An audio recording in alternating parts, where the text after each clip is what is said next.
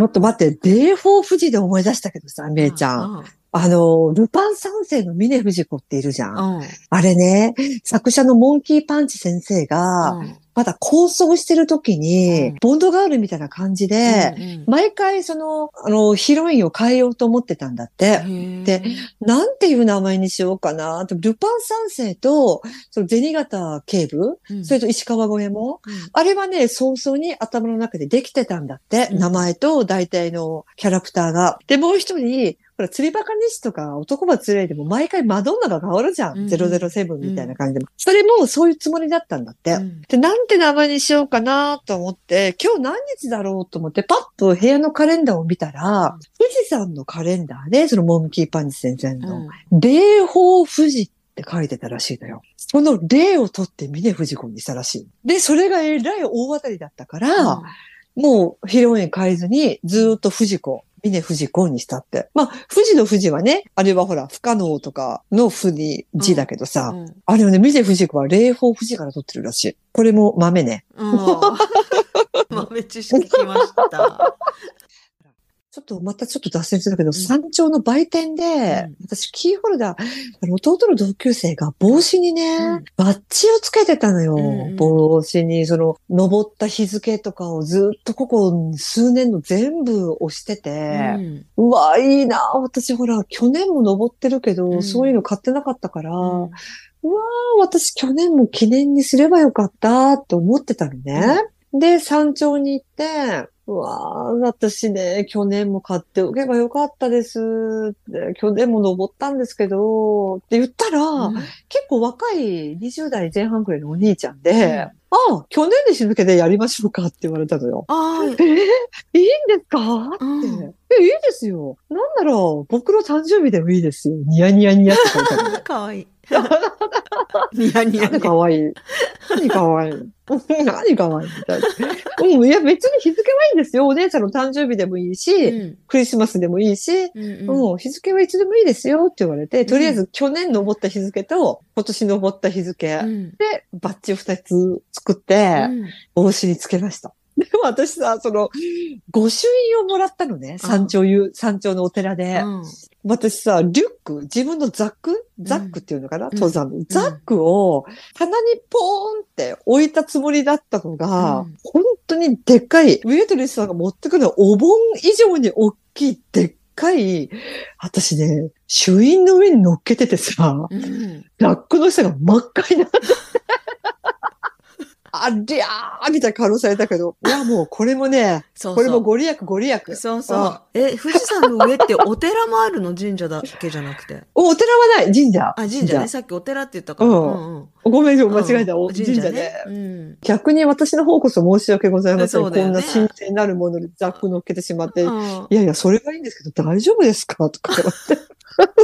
ご利益ご大丈夫、利益。大丈夫。うんご利益、ご利益。これもご利益だ。そうだよ。パンパン、ありがとうございます。富士山頂奥宮って書いて、くすし神社、それ、霊峰。あの、スタンプだけ？それともなんか筆でやっぱ書いてくれるの？筆で書いてくれる。あ、ほんと。うん、六根少女。六根少女。日本人がさ、よくよいしょとか、どっこいしょって言うじゃうんん。どっこいしょ。うんこれ六根少女って言ってんだよね。六根少女。えー、すごい豆知識。あ、ほんと豆だった？これうも。ん。うんだから昔の人は、うん。昔の人は神社の鳥居をくぐって、うん参道をこう通るときに、うん六根少女、六根少女、六根少女って言いながら、うんお参りして、これが今のどっこいしょとか、えーよいしょに繋がってんだすごい。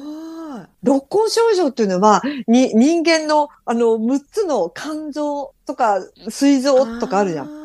んそれをきれいにする、きれいにする。症状。ううん。六の六つの根。根、六個の根を。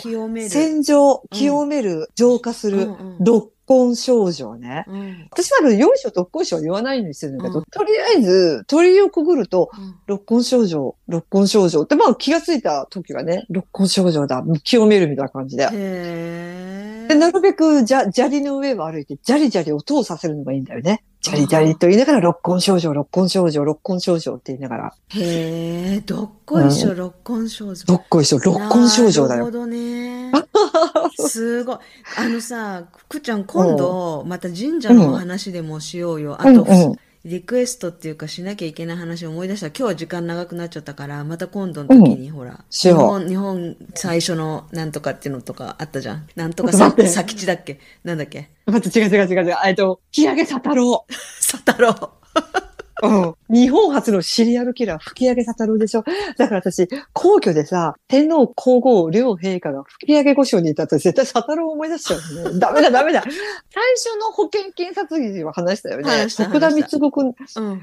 日本最初の美容整形っていうのもあるよ。松井須磨子。ちょっとさ、いやもう、今日は久吹しぶり上佐太郎をすぎて。語らせて。なんかさ、あ、ちょっと話変わるんだけど、うん袋閉じでね、おしゃべり会をやってほしいっていうリクエストが来てんの。何おしゃべり会って？三重と良子のおしゃべり泥棒みたいな。知らないか？知らないか？え、おしゃべり会やろうよ。なんか、あの、袋閉じの皆さんに、皆さんとの交流会っていうことで、ああ、やりたい。まあ、オンラインになっちゃうんだけど、うん、いいよ。バッチリ化粧しよえ、顔出しすんの？う。え、いい。あ、あ、しいいよしないでもいいの？して、して、していいよ。して、私はできない。逆に。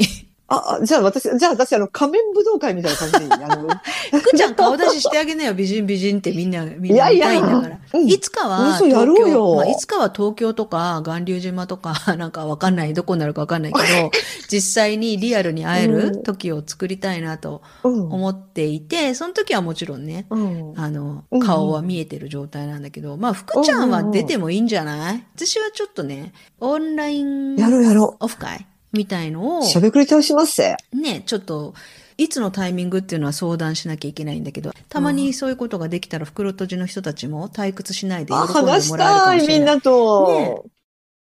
日本初のシリアルキラー。シリアルキラーって言ったら誰を思い出すねじゃん。ジョン・ケイジー。えーねあ、あの、日本で。あ、日ジョン・本でゲイシー、あの、サテニピアル。もう海外のとちょっとレベルが違うけどシリアルキラーってさ、連続殺人でしょ？シリアルキラー。そうそうそう。まあ、宮崎勤とか、勝田、勝田清隆とか、元消防士、夫婦でドンピシャ、この間話した。うんうん日本初のシリアルキラーっていうのは、木上佐太郎っていう人なのよ。明治生まれ、もう本当にあの、ドゥビドゥバーの左牧前ぐらいの、明治20年代の、この人ね、未だに写真が残ってるのね。うんこれがなんでかというと、あの時代ってほら、お金持ちしか写真撮らないし、うん写真撮るのも30分ぐらいかかる時代で、うん庶民は写真撮らなかったのね。うんなんかね、たまたま、料亭の芸者たちが、写真機で写真を撮ってて、通りすがりで撮ったってだけらしいんだよね、この人。でこの人は関東連続少女殺人事件。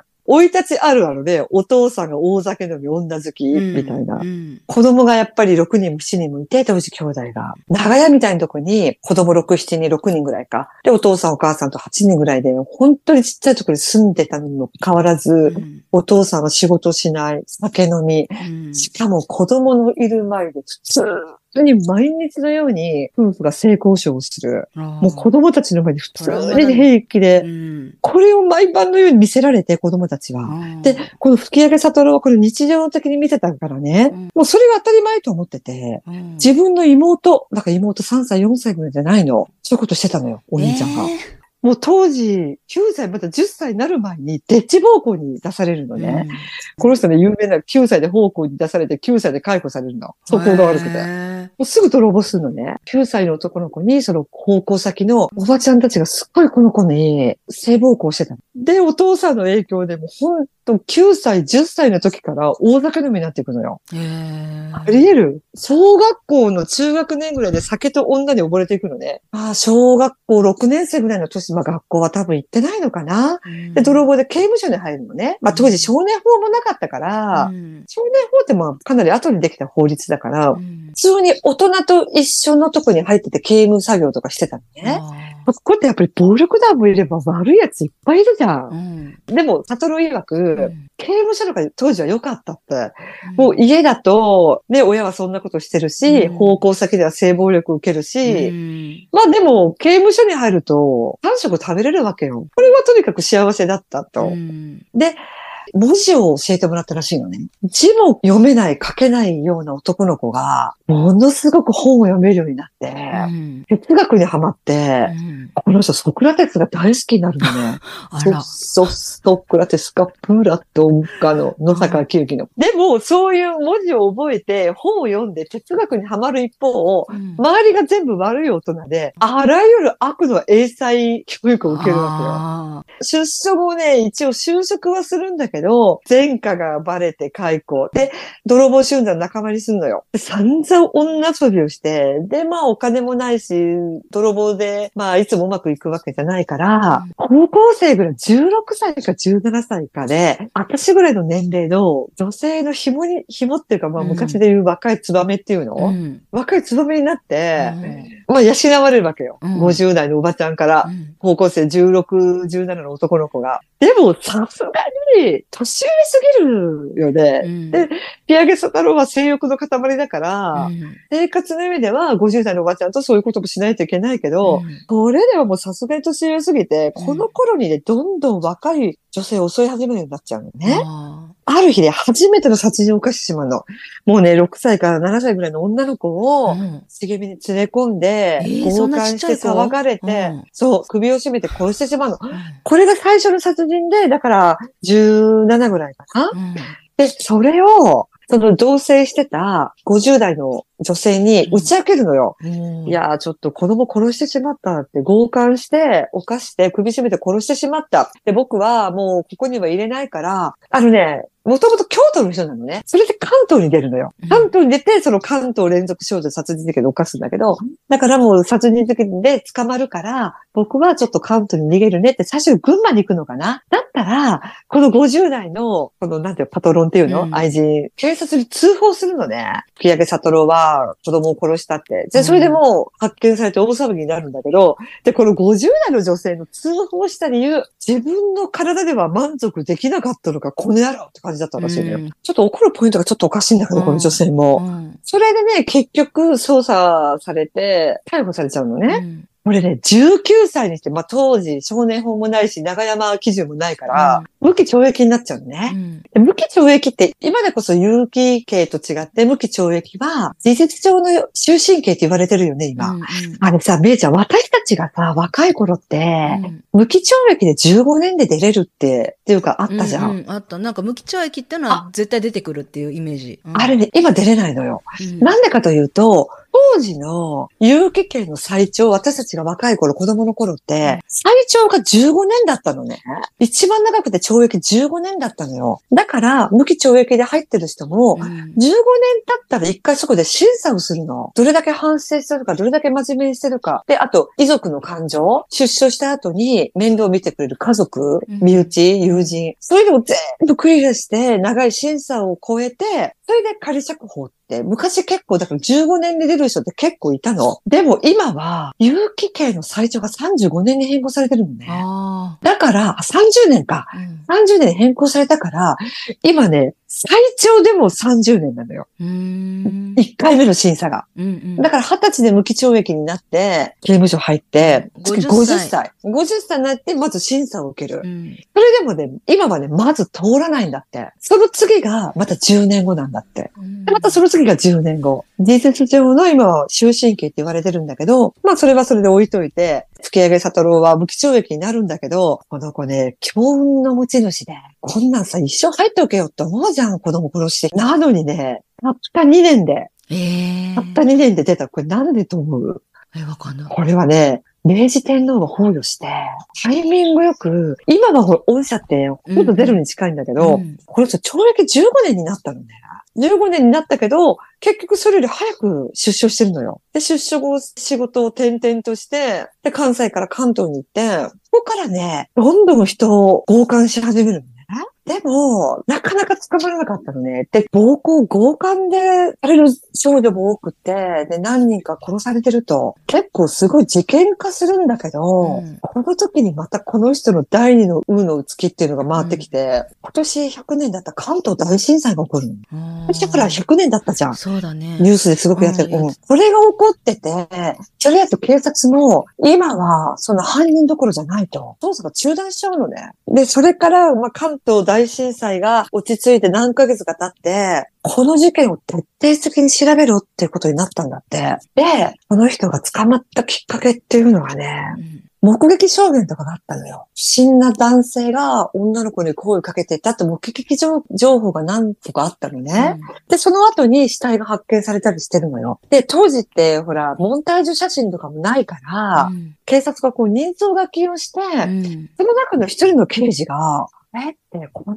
自分はやっぱ見覚えがあるなって一人の刑事が言い始めるんだって。だったら過去に取り調べのあった、まあちょっと、田中とすんじゃん。あ、田中っていう男に似てるなーって思い出したらしいのね。うんでもその田中を捕まえたんだけど、あの女の子に暴行したんだって。暴行して捕まえたんだけど、その女の子の両親が、大ごとにしたくないってことうん。で、取り調べたんだって、うん。あの、告訴っていうか。うん。だから事件になんなくて、当時やっぱり明治とか大正の時代だから、今みたいに身分証明とかもいい加減な時代で、うん。一応名前書くね、僕は、こう、少女何時何分どこどこ、今みたいに長所を書いて、うん。最後にサインと印鑑みたいなの押すじゃん。その時に、田中って言ってたのに、うん。吹き上げの吹きって書いて、うん。あ、間違えたってガシャガシャって消したらしいの。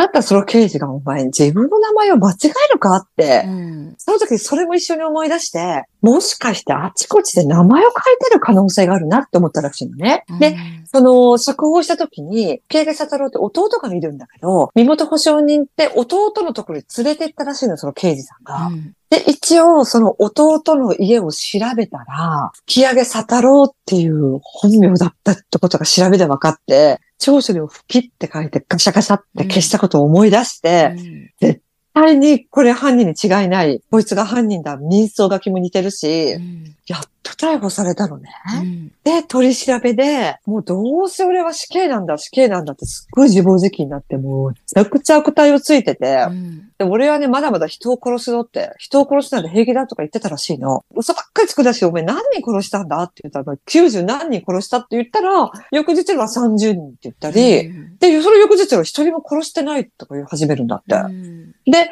同じその帽子を、あの、自動上司のところで、やっぱり昔だから隣の声とか聞こえてきたみたいで、うん刑事さんようで、隣の犯人の、犯人は俺だから、あの人は犯人じゃないから、釈放してやれよとか言うんだって。もう何が本当で、何がもう息を吐くように嘘をつくような人で、うんもうお前の言うことは何でも聞いてやるから、本当のことを言ってくれよって、うん本当にって。だったら、一人女を連れてやらせてくれってたらしいのね。あ独房に一人女を入れてくれっていう。いや、それはできないって言ったら、お前、騙したな、貴様とか言うらしいのよ。で、結局、死刑判決を受けて、もうちゃっかり、もうこの人上告とかもしてるのね。本当に。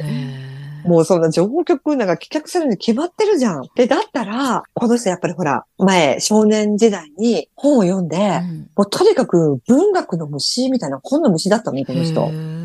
ーなんで僕は上告したかわかりますかって。命乞いしてるわけじゃないんですよって言うらしいのね。うん僕が上告したのは本を書きたいから、だから今すぐ死ぬわけにはいかないんですよ。上告するとほら、ちょっとの伸びるじゃん。うんそれで、原稿用紙4000枚だったかな。すっごい本を書き上げてるの、この人。字も読めない少年が、服役中にすごいことになってるのね、教うん教会誌のおかげで。一冊の本を書き上げて、このタイトルがね、我が生涯、我が生涯、吹き上げ悟ろ、あの、ヒトラーの我が闘争、マインカンプみたいな、朝日新聞が大々的に宣伝するのね。獄中の死刑囚が書いた本ですよ、みたいな。で今でこそ死刑囚の書いた本って、ほら、少年、死刑囚じゃないけど、犯罪者の書いた本っていうのは、今でもちょくちょくあるけど、でもそれはほら、榊原みたいに出所した後とか、うん。長山のりおみたいに、まあ、あの人はね、死刑執行になった後かな、現役の死刑囚でまだ執行されてない人の本を出すのはどうかっていうことになったらしいの。うん発売直前で発禁になってるのね。でもこれはね、まあ、死刑執行になった後に発売禁止になったんだけど、うん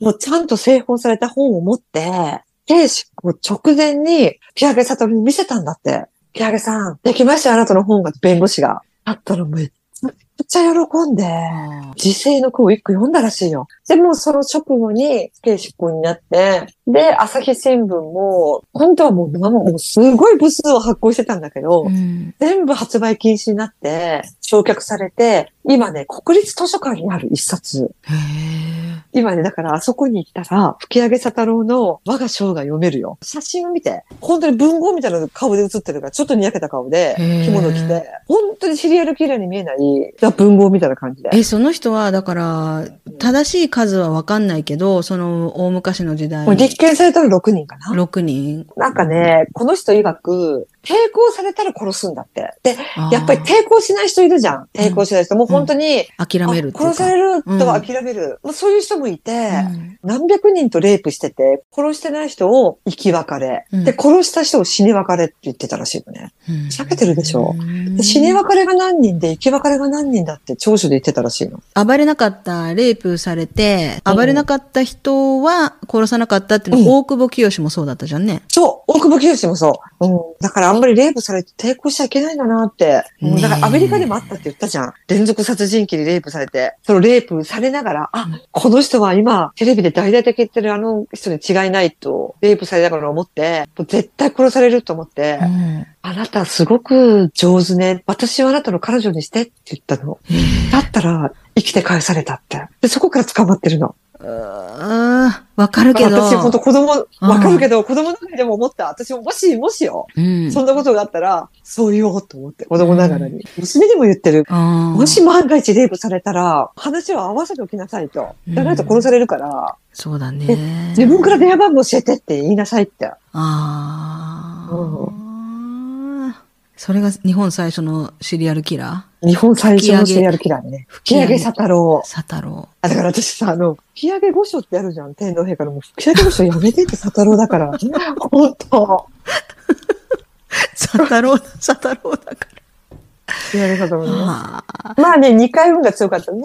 年号変わって、明治から大正になって。で、そう、吹上佐太郎が、兵執行されて、1ヶ月後ぐらいにう、ん大正天皇が崩御。昭和になるの。だからもしあと1ヶ月ぐらい死刑執行がされなかったら、もしかして昭和になった御社で、うん。無期懲役にななってたかもしれない。大正から昭和ってやっぱりすごく御社があったから、あ昭和から平成って全然御社なくて、あの、あ、誰かが、それで確定された、うん。言ってたよね。夕張のね、夕張の、えっ、と、夫婦、日高、日高夫妻、保険金殺人で、うん夫婦で死刑判決を受けて、上告してたのよ。ずっと上告してたんだけど、うんちょうどその時に、昭和天皇の容体が悪いってことになって、うん同じ刑務所の、あ、拘置所か。刑務所じゃないわ。うん死刑囚だから、拘置所のうん死刑執行の判決を受けてる仲間から手紙で、今確定させようと、自分たちの死刑を。うん。あ確定囚じゃないと、御社の対象にならないんだ。うんだから、今確定させないと、天皇陛下亡くなった時に御社にならないからって、全部確定させてるのね。で、その後に、昭和天皇亡くなって、全く御社ゼロだったの、あの時が。うんだから自分たちは勘違いしてたんだと。御社があると思ってう、ん。確定させたんだから、もう一回って上告したけど、全部ダメで。あったよ、昭和の大御社って。犯罪者いっぱい出てきたんだから、昭和元年って。今はなくなったのね。今もうないよ。あなくていいよ。ゼロなく。ていいと思うよ。平成もゼロ、令和もゼロ。全くゼロ。うん。なくていいと思う。だけどさ、さっきの税金の最初の、もうこれ、うんしばらく話してるから、どこの回で出るかわかんないけど、税金の話した時も、あれもそうだけどさ、うん刑務所だってね、うんお金かかってるからね。そうだよ。本当に。そうだよ。一日三食でね。そううん。お風呂は週一回だけど。うん。なんか刑務所のご飯ちゃんとしてるんだって。で、自衛隊のご飯を。あ、すごい健康食よ。うん、うんで自衛隊のご飯をちゃんともっとちゃんとしてあげてくれとかいうね、投稿とかも見たことあるけど。私、網走刑務所で食べたもん、囚人ご飯。網走韓国定食、韓国定食だ。A、B あってどっちか選べて。でもな、700円ぐらいしたかな。うん。すっごい健康食。うん。玄米と白米と半々で。だからほら、天皇家ってすごい長生きじゃん、うん昭和天皇もそうです。上皇様も長生きにされてるし。うんすごく食べ物がいいんだよ。すごい質素で。そうそう、質素、食べ物がいいっていうのはね、そ昔のながらのうん素朴なご飯を食べてるんだよね、多分ね。そう。今さ、福ちゃんこれ、オーラボーってわかる？オーラ、オーラボーじゃなくてなんて言うんだっけ？朗読のアプリ。うん。あの、本を、Kindle とかわかる ?Kindle。シンドル聞いたことあるね。デジタル版のうん電子版の本だかうんらスマホとかあのタブレットとかで、まあ、パソコンとかで見れるやつねで、そういうのも、まあ、ああるんだけど、それとまた別で、朗読してくれるの。へだから読んでくれるから、目が疲れない。聞いてればいいわけよね。ポッドキャストみたいなもの。そう。う。んで、私やっぱ目が悪いからさ、目が弱いのうね。ん。視力はそんな悪くないんだけど、目がすごい子供の時から弱くって、光がダメなのね、すごく。こう、パソコンとか眩しくて、えー。そうそう、パソコンも眩しくてね、苦手なんだけど、月会費1500円ぐらいなんだけど、でもね、う。ん本一冊1500円ぐらいするじゃん。ううんうん、それね。だから本が好きな人でちょっと目が読むのきついなと思ったらこれいいなと思ってさ、ちょっとお試しっていうことで、無料だからちょっとやってみてるのね。うんうんうん最高。めっちゃ気に入っちゃった。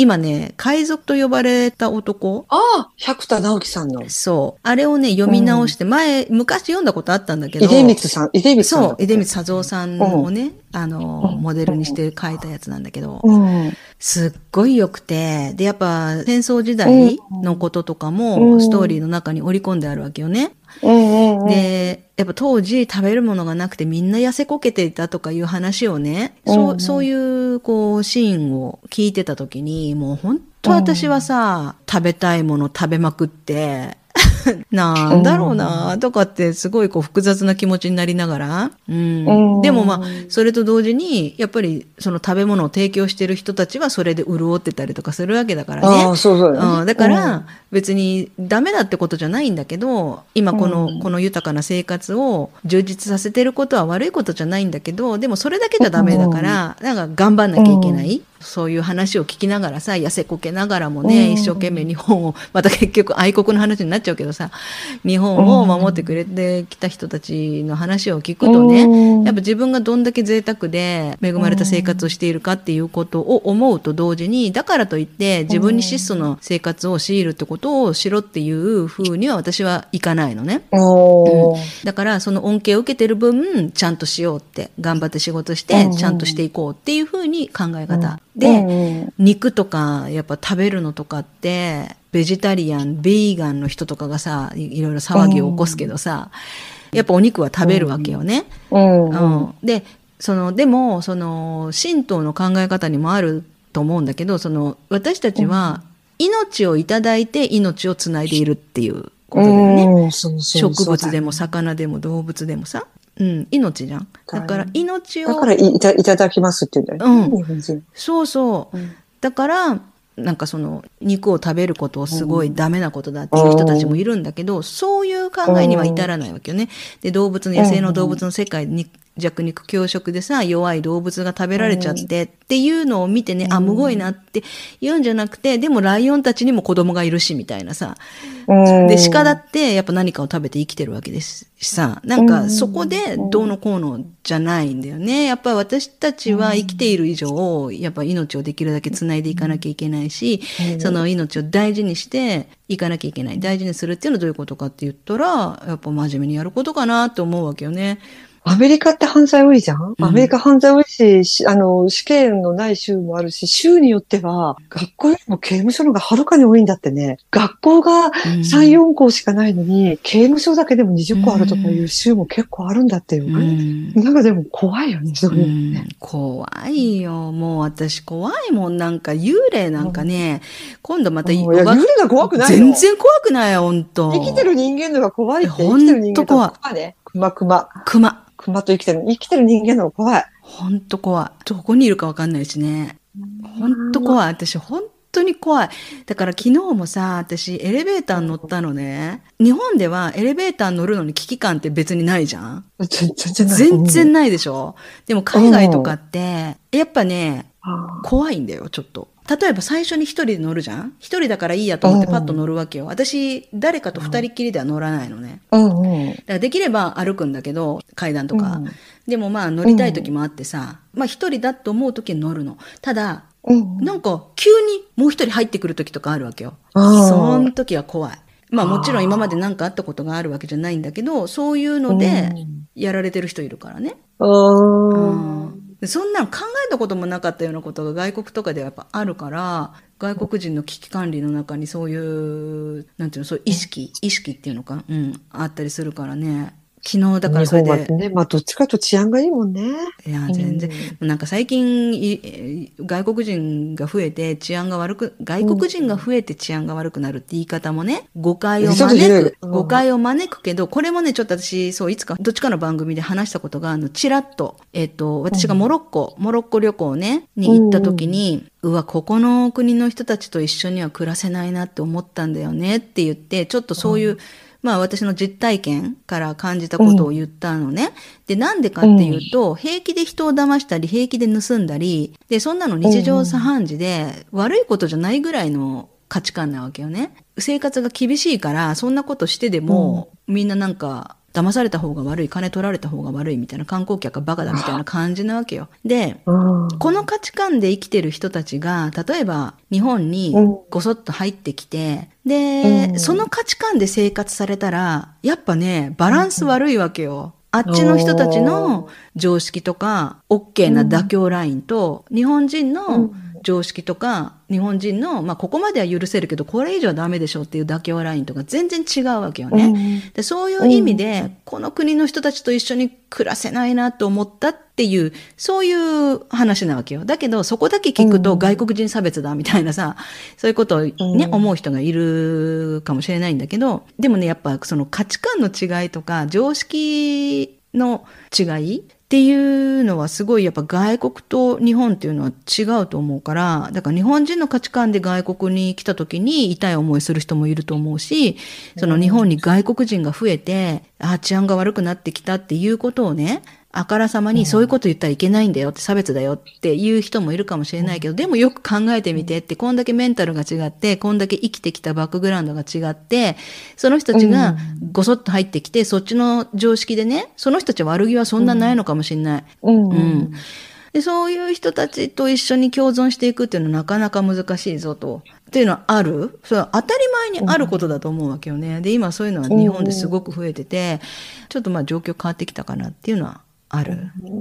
うん。その、悪い人たちじゃない人たちがすごく迷惑してると思うよ。そうなの。外国人、一部のね、そういう悪い、うんマナー、なんかもう悪いね、一部の悪い外国人、外国人じゃなくて日本人も悪いのいっぱいいんだけど、まあとりあえず外国人の話をするとしたら、一部の悪い人たちのおかげで、なんかレッテル貼られちゃって、自分たちまで悪者にされちゃうっていう。だって私だってそうだよ。一部の悪いアジア人のおかげで、うんアジア人の顔だけでアジア差別とか受けるわけよね。うんわかるわかる気がする。なでしょ？大変だよ、そんなさ、何にもしてない私まで、アジア人だ気をつけろみたいな感じになっちゃうっていうのは、すごい悲しいことだけど、それ現実なわけよね。